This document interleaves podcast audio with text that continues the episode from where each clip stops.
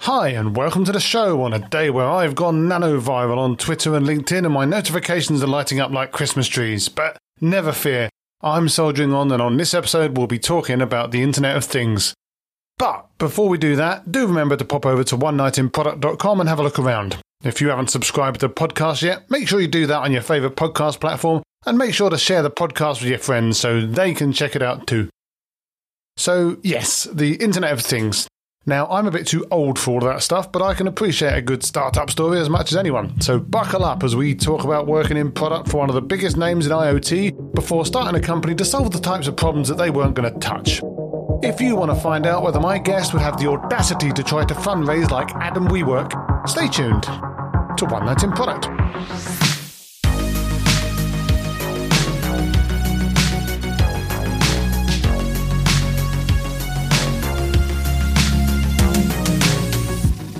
So, my guest tonight is Yana Welinder.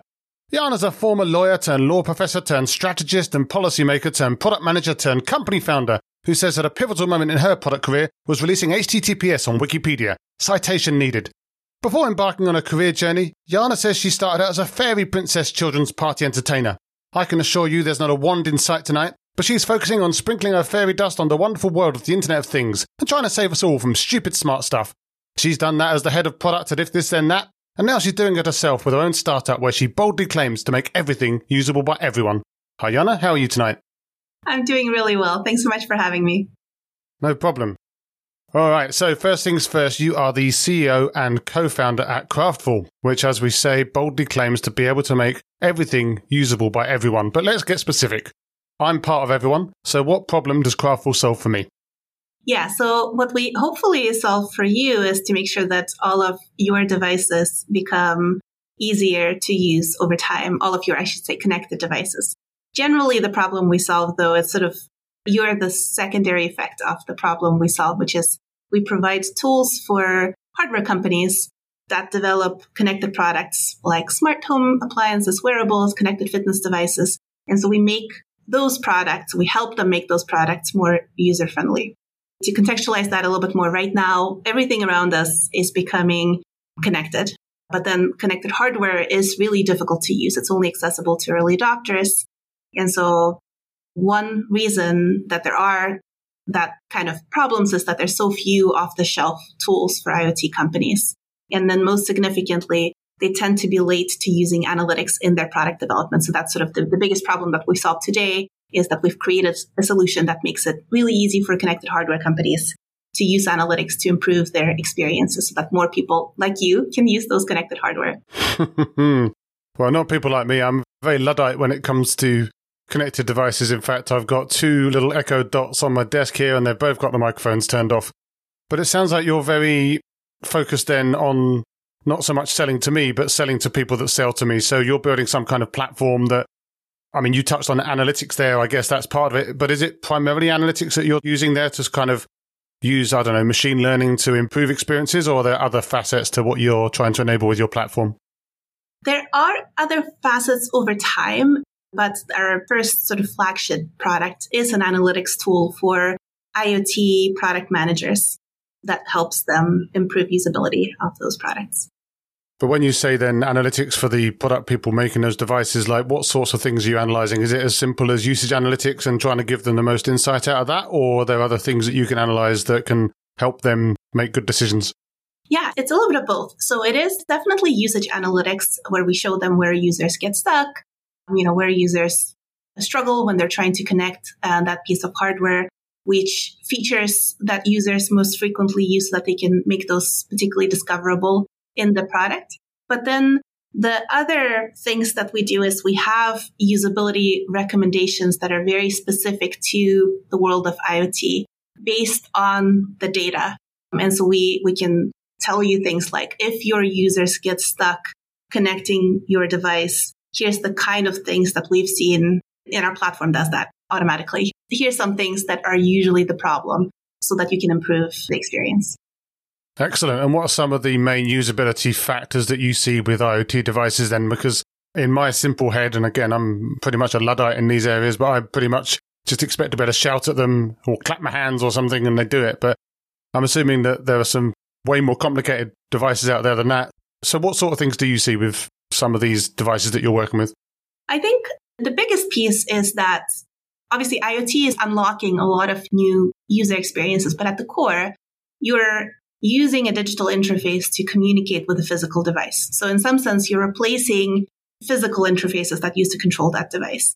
And for most parts, that replacement, the new digital interface, tends to not be as easy to use as the original physical interface, which is sort of the problem, right? Yeah. And there was a few news reports actually yesterday about a Swedish study that got picked up internationally showing that kind of the physical buttons in the car are much more user friendly than the digital interface. And I would say that probably the biggest reason for that is not so much that it is physical versus digital. Of course, it is much easier to be able to find a button without never having to take your eyes off the road, right? That does help. but the fact that the interface itself is so difficult to use means that there's just such a huge gap. I think when you introduce a big physical display that you can, or a digital display that you can put lots of things on, companies tend to use that opportunity to essentially clutter that with every possible feature that they could possibly put there, right? And that makes the experience much harder. Yeah. I think that, you know, long term, there's actually an opportunity to make devices more user friendly than they used to be with the physical interfaces. That's the future I'm really excited about, but that's sort of, that's getting ahead of myself. yeah, well, I went into my brother in law's Tesla yesterday and, or the day before yesterday, and was very, very impressed and slightly confused by the large tablet on the dashboard, which did basically everything. And then I got into my car afterwards and saw these big clunky buttons and felt all better again. But, you know, again, pretty much a Luddite. But everyone is a pretty bold target market, right? Like you've said that you're trying to make everything usable by everyone. Mm-hmm. But all the product marketing literature out there will say find a niche, go small, prove it out, go big after that once you've proved that you've got something and you can scale it. So was that something that you did to start with, or do you feel that there's been a lot of value in going big from the start, going wide and, and going for that everyone? So we're not actually going for the everyone ultimately. we're going for some very specific targets in the IoT space. The making everything usable by everyone, that's our big mission. Right. In the end, if Kraftful would have been successful, that's the world you will see. But we're actually fairly specific about, we actually started very narrowly with connected thermostat market and went off after that. And then we expanded to smart home and to other kinds of connected products. And now we're sort of looking at connected fitness and wearables. So we're being very specific about which market we're going after, even though our mission is very grand. well, Geoffrey Moore will be delighted. Yeah, and no, I think it's really interesting having that big vision and that thing that you can get proud about and something that obviously a lot of product people talk about that vision and, and trying to get that narrative and that kind of better future that they can imagine. So I'm sure that's easier said than done in some products, but in yours, at least, you've got that big vision, which is good. But you've worked in IoT, Internet of Things, for a bit. You worked in product for If This Then That, obviously a big, well known IoT company from before. But you weren't big in IoT before that. In fact, you worked in a few places. I know you worked in strategy for Wikimedia. So I guess got a few questions about that. But firstly, what was it that got you yourself specifically into IoT in the first place? Like, did if this then that just sort of come up at the right time and it looked like an interesting opportunity, or have wearables and connected devices always been something that you're really curious and passionate about? Yeah, my big passion, I would say, in thinking about kind of my career from different places, including across different, as you mentioned, careers, has been about fixing user experiences in various ways. And so at Wikimedia, one thing that I focused on was to think through how to make readership particularly easy and how to avoid that big wall of text and make this something that people can do on their mobile phones. And so similarly, every time I've looked at opportunities, it's always been identifying a big, essentially usability problem and then addressing that. You, you mentioned, you know, I, I, I spent some time in academia. Similarly, there, my research focused on how to replace terms of service and privacy policies with UX. right. So really, this has been my theme uh, all along. And IoT was an interesting space in that it felt like this space where everything is becoming connected. Chipsets are becoming really cheap and lots of folks are thinking about how to put chips in everything. And yet these experiences are so often so broken.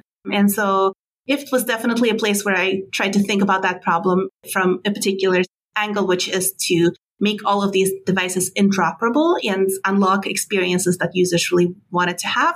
And I think what I realized was that there's actually a problem I want to solve even closer to the user, which is to make it easier for them to use those devices in the first place before they even try to make them interoperable. And that's kind of what I'm solving now at Kraftful. Oh, there you go. So a big personal mission there. But that then leads on to my second question. And we've touched on it just then, sort of the different types of roles that you've been working on before, which is obviously great to have all of those different variety of experiences that you could draw on. And I presume that's very helpful when you move into foundership, which we'll talk about in a second. But I guess before we talk about the foundership, what was it that specifically got you into product management? Because, you know, for example, based on what you said, you could have just as easily gone into something like UX, which is related, but, yeah. but kind of different. Yeah, you know, uh, kind of as I mentioned, I've always been driven by experiences that are broken and how, how they can be reinvented. I think the other piece is that I have a really big creator drive. I like making things. I like designing things, as you mentioned, UX, but also I paint in my in my spare time. So I just I like that. And I think at some point I realized that the best profession of having a big impact in terms of actually improving user experience across a lot of things is product management and entrepreneurship. Yeah. One of those two. And I think UX does solve that problem, but it, for a particular product. And what I really wanted to do was to have that impact across a big area. and so once I had that realization, I did two things. I started various companies on the side, and then I started transitioning my career into product management. And the second was much easier than the first. So I got there much faster. I transitioned into product in like a year. By comparison, I started my first company in 2010. and it took me almost a decade to become like a full time entrepreneur. So I think some of that has been kind of opportunistic and some of that has been very mindful about what are the things that I like doing and what kind of impact I want to have in the world. Yeah, that makes a lot of sense. But let's then talk about my third question, which is luckily about going into that entrepreneurship then. So obviously you've worked for other people. You said you had your side hustles. I'm assuming that some of those side hustles have now been parked because you've got your, your new thing. But of course, you've then gone into product management. You've gone out of product management and you've built your own company in a similar but maybe slightly different space to if this then that because you know I guess you're not doing all of the things exactly the same as they're doing. But I guess the question is, what was it specifically that made you decide to break out of working for companies and starting to build your own thing and actually doubling down to be a founder and an entrepreneur? I think it's always been identifying a good problem to solve. I'm very much I think it's really important to validate problems. And so with, with every kind of side hustle, that's what I've been trying to do. I've been trying to break down the business into chunks. And so first validating, is there a problem? Then validating a solution that I have without starting to build that solution. What are some different ways I can validate that? So it's always been kind of this like MVP mindset, but applied to the business as a whole. Yeah. And so I guess it's really just taken me this long to get to a problem that got validated in the way I wanted it to be validated before I felt uh, compelled to go and solve it.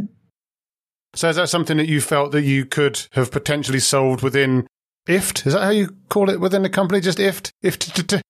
Is that something that you think you could have solved within IFT, or do you feel that that was something that they just weren't going after and that you had to go and start a new company to do that? Yeah, great question. Yes, and by the way, it is it is all of those T's are silent. So it is indeed IFT uh, is how we would pronounce it. But yes, I would say that IFT is solving a really big problem, which is that there is a need for interoperability between all of these different devices. And there are some projects slash products out there that are trying to solve that for very specific things like smart home or connected fitness or specific aspects of it. And IFT is much more general and is trying to make everything interoperable, which ultimately I think needs to happen the problem that I wanted to solve was much more on how do we make all of these devices usable? And that, that was so far off from the original IFT mission that I did not feel like it's something that I could do there. I needed to go and solve that myself. Oh, there you go. But it's fair to say that a lot of product managers or heads of product in your case can be really good executors Like even as they rise up the ranks and take over teams, they maybe suffer a little bit from that execution bias. Like they're all about building and doing that next thing, but they're maybe not seen as the senior partners at the big table. And that's a thing that's come up a few times on the podcast, like that representation of really senior strategic leadership from the product side of the camp. But obviously, you've got that strategy background yourself from some of the roles that you've had in the past, for example, with Wikimedia.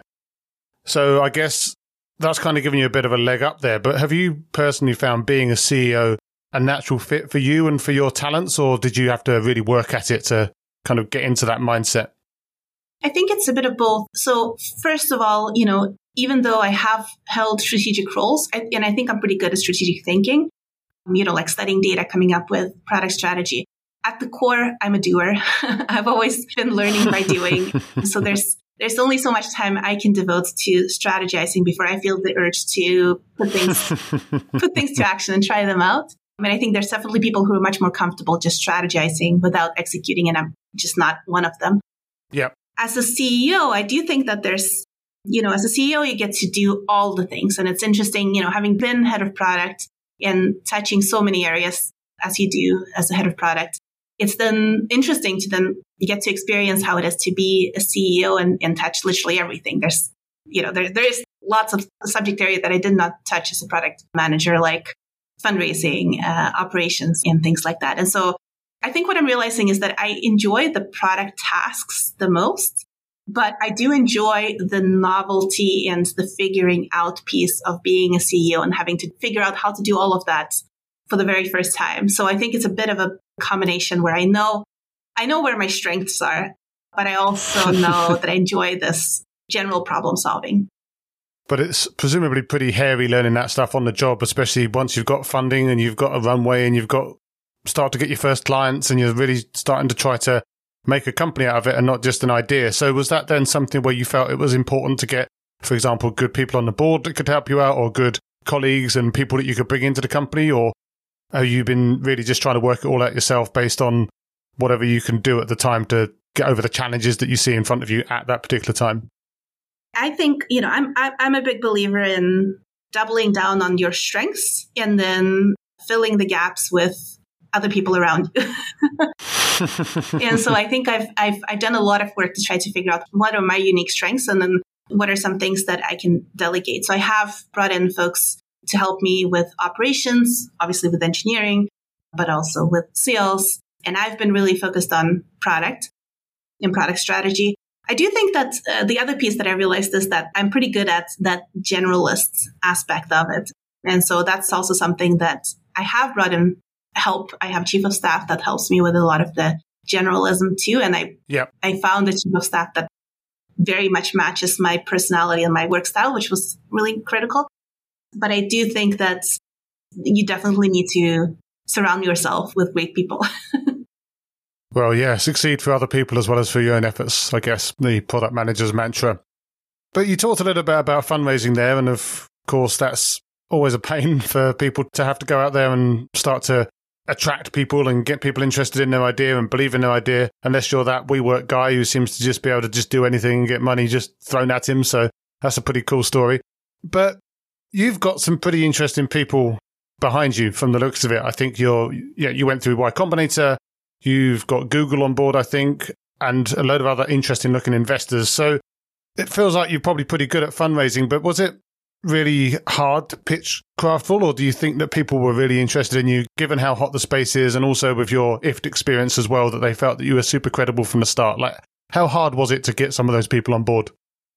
I would say that fundraising generally wasn't the easiest thing. and I think, except for that WeWork guy, it never is. but we actually, I think, were pretty disadvantaged by what space we were operating in because a lot of investors have had pretty bad hardware out like outcomes investing in connected hardware in the past. And so that's been something that I've had to deal with. And I had to kind of start off the conversation by almost saying, Hey, we're a software company building things for hardware companies. We're not a hardware company. Um, but generally speaking, you know, all the things you hear about like fundraising for female founders. Yeah. That's definitely true. it's definitely much harder fundraising as a, as a female founder. The questions you get are trying to diminish your business rather than try like allowing you to paint the opportunity and really get room to the, do that. So you really need to kind of reframe the questions, try to find the people who you think are going to be good, good supporters for you. And then for me and for Kraftful, I was actually trying to find a group of diverse investors. Yep. Not because I thought they would be more likely to get behind us, but because I wanted to have people who would appreciate that diversity is important in this space, that yep. connected hardware is a space where it is very much built by white dudes as it is right now. And, and if you look at the users who enjoy connected hardware the most, they tend to be white dudes too. And I'm sure those two things are not completely independent huh. of each other. So I think it's important to to bring in more diversity in this space to ultimately make sure that everything is usable by everyone. To go back to our to our mission.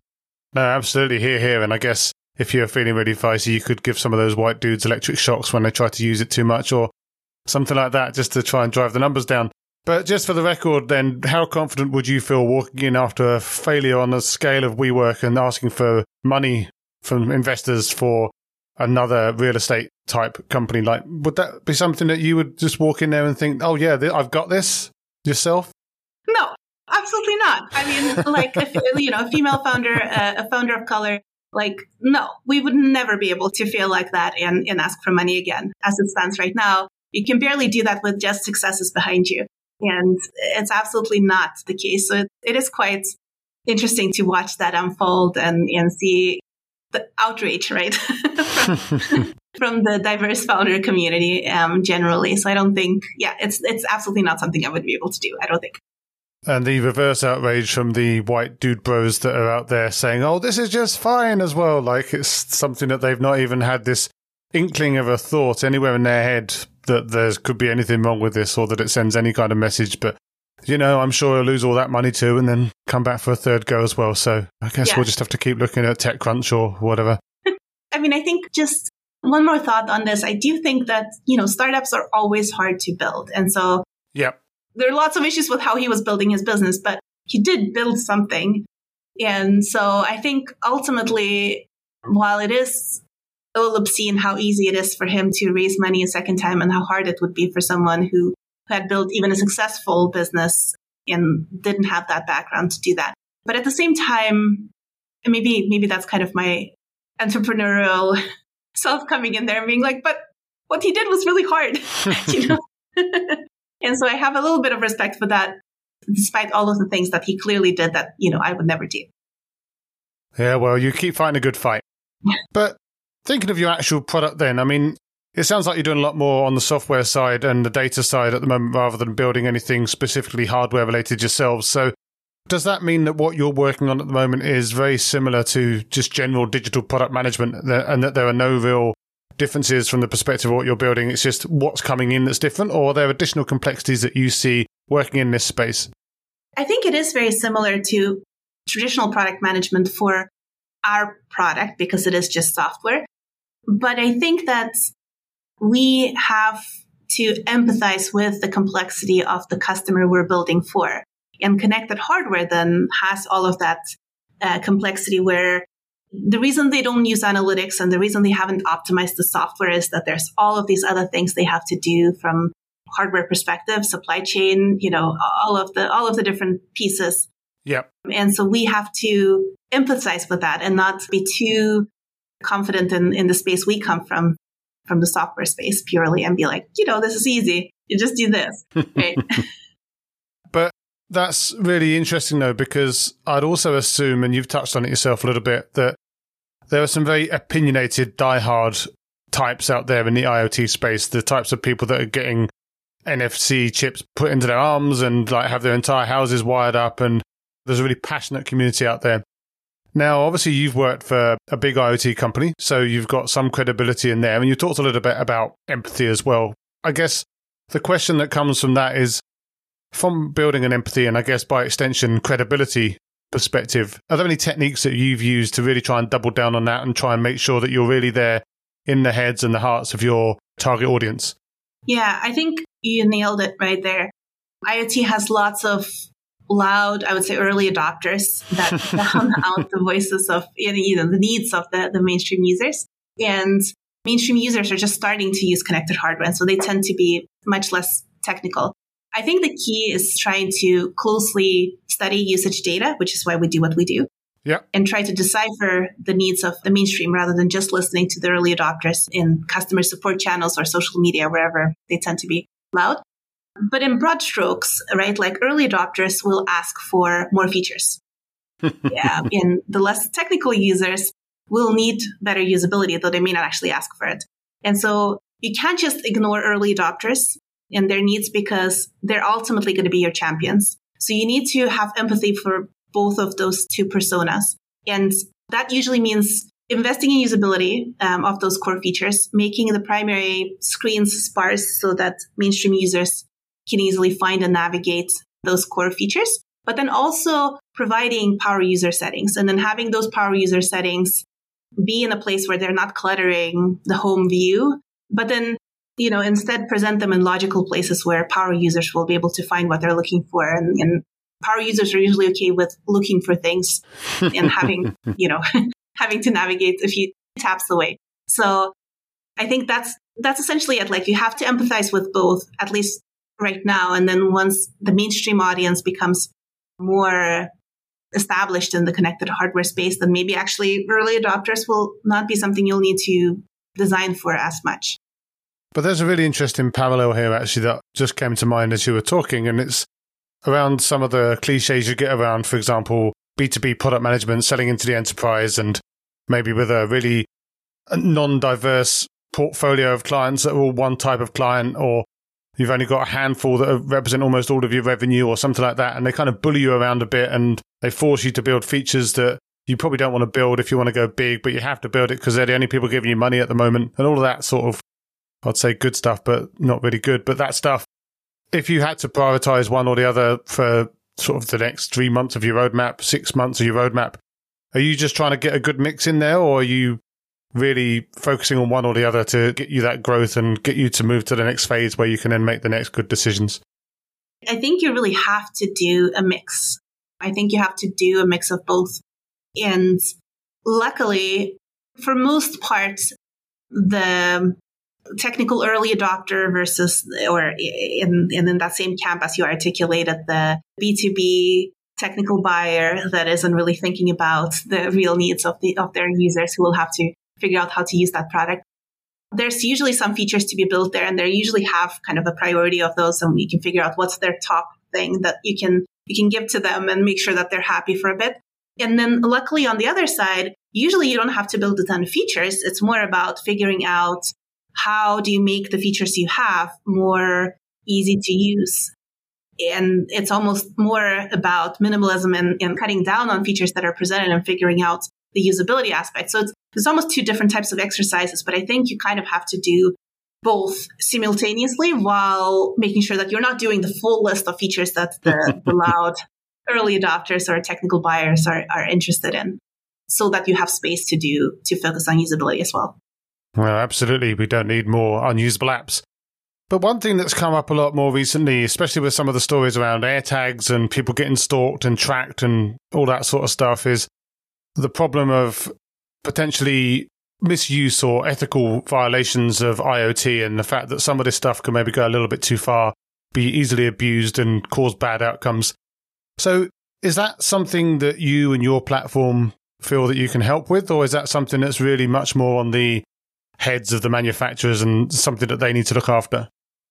Yeah, I think to some extent we can help with that, particularly around things like data collection and minimizing data collection, which is our, our product is very much designed to protect privacy, user privacy as much as possible. So we don't collect unnecessary data, but we make it really easy for you to use some amount of data that's not personally identifiable to improve usability. So that's one opportunity for us to make sure that products are built more ethically. But I think, you know, just like with any products, it is really important to think through how IoT devices can be misused. And so you mentioned AirTags. I think that's a great example where they actually done that pretty well. They thought through the risks and, built and built in stalking protection where they will like notify a user if their phone is tracked by an AirTag for, or if an AirTag is following their phone for too long. But then, of course, I think not everyone's going to have Apple's resources to think through the edge cases and have, you know, teams that can work on preventing all of those edge cases. So I think the kind of the really important thing is to, you know, try to respond quickly if others identify issues like digital rights groups are always working on identifying issues. And so being open to that kind of feedback and then acting quickly on that, as well as, you know, trying to think ahead and, and think about ways in which your product's to be misused as well, of course. Yeah, thinking about how it's going to be misused is obviously something that people probably not that keen to do because everyone wants to live in positive land. But it's definitely something that's come up a few times talking to other people around these sort of areas is that idea that try and think of the worst case scenario, or as one guy that I interviewed said, like try and think about how your device could end up in a Black Mirror episode and what would that Black Mirror episode do? And then that's the thing that you maybe want to go and think about, take a look at. Yeah. But you talked before this about curiosity in product building. So, what's the latest trend, either in IoT in general or just around the internet, that's really piquing your interest at the moment or getting you excited? I think there's just so much interesting innovation in this space, in the connected fitness space and wearables and, and smart home space. This week, I've been meeting with some really amazing IoT companies here in Scandinavia. So, just to give you a few examples, next week I'm meeting with this company. They're called Audiodo here here in Sweden. They're backed by some really amazing music producers, and they're developing this audio technology that enhances and adjusts headphones based on each individual user's hearing, which is really cool. And so you'd be able to kind of get a much more interesting music experience. Another cool company that, that I visited last week is a Danish company called Airofit.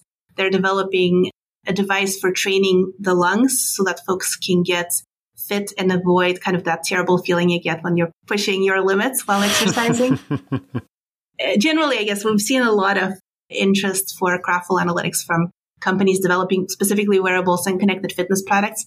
So I think that generally there's just so much opportunity in that in, in that in- industry because exercise can work much better when it is personalized, when it's done remotely. So you don't need to waste time traveling to the gym and, and try to find an instructor that you like and you can instead kind of just opportunistically exercise on your own schedule and when you have time. I've been myself an early Peloton user and I've been using it kind of every morning for years, but I think there's now so many new companies developing, you know, Peloton for boxing, Peloton for rowing, Peloton for golf, Peloton for Pilates. So you can find the company and product that really focuses on the exercise that you really like. And I think ultimately is going to make us all much healthier overall. once we see the full potential of, of that, that industry. No, absolutely. Although I'm starting to get a bit embarrassed thinking about my own limits and feel like I should probably get to the gym at some point. But just to wrap up then, what's one piece of advice, given your background and the variety of experiences that you've had and then going into product and then moving into founding a company and following your passion, what's one piece of advice you'd give a budding entrepreneur who's been building stuff for someone else for all of their career so far and they want to go out and build their own thing now? Like, how should they get started or what should they consider?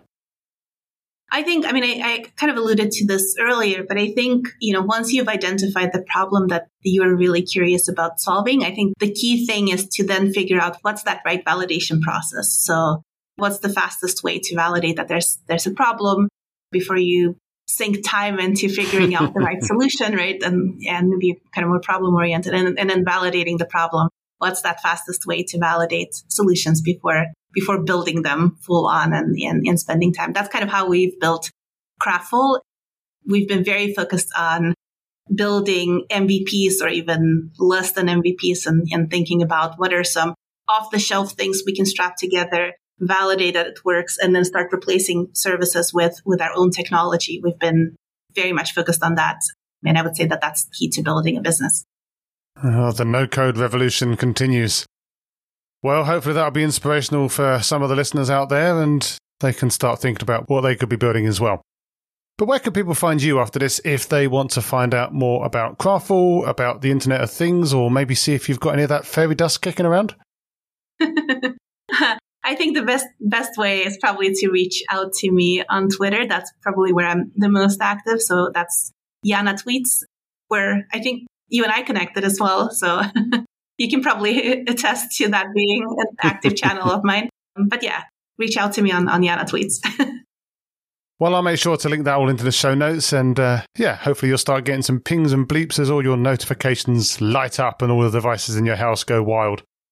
Well, that's been a fantastic chat. So, obviously, really glad we could find a time and talk about some really interesting issues around IoT and entrepreneurship. Obviously, we'll stay in touch. But yeah, as for now, thanks for taking the time. Thanks, Jason. This is great. Really, really appreciate the conversation. As always, thanks for listening. I hope you found the episode inspiring and insightful. If you did, again, I can only encourage you to pop over to oneknightinproduct.com, check out some of my other fantastic guests, sign up to the mailing list, or subscribe on your favourite podcast app, and make sure you share with your friends so you and they can never miss another episode again. I'll be back soon with another inspiring guest, but as for now, thanks and good night.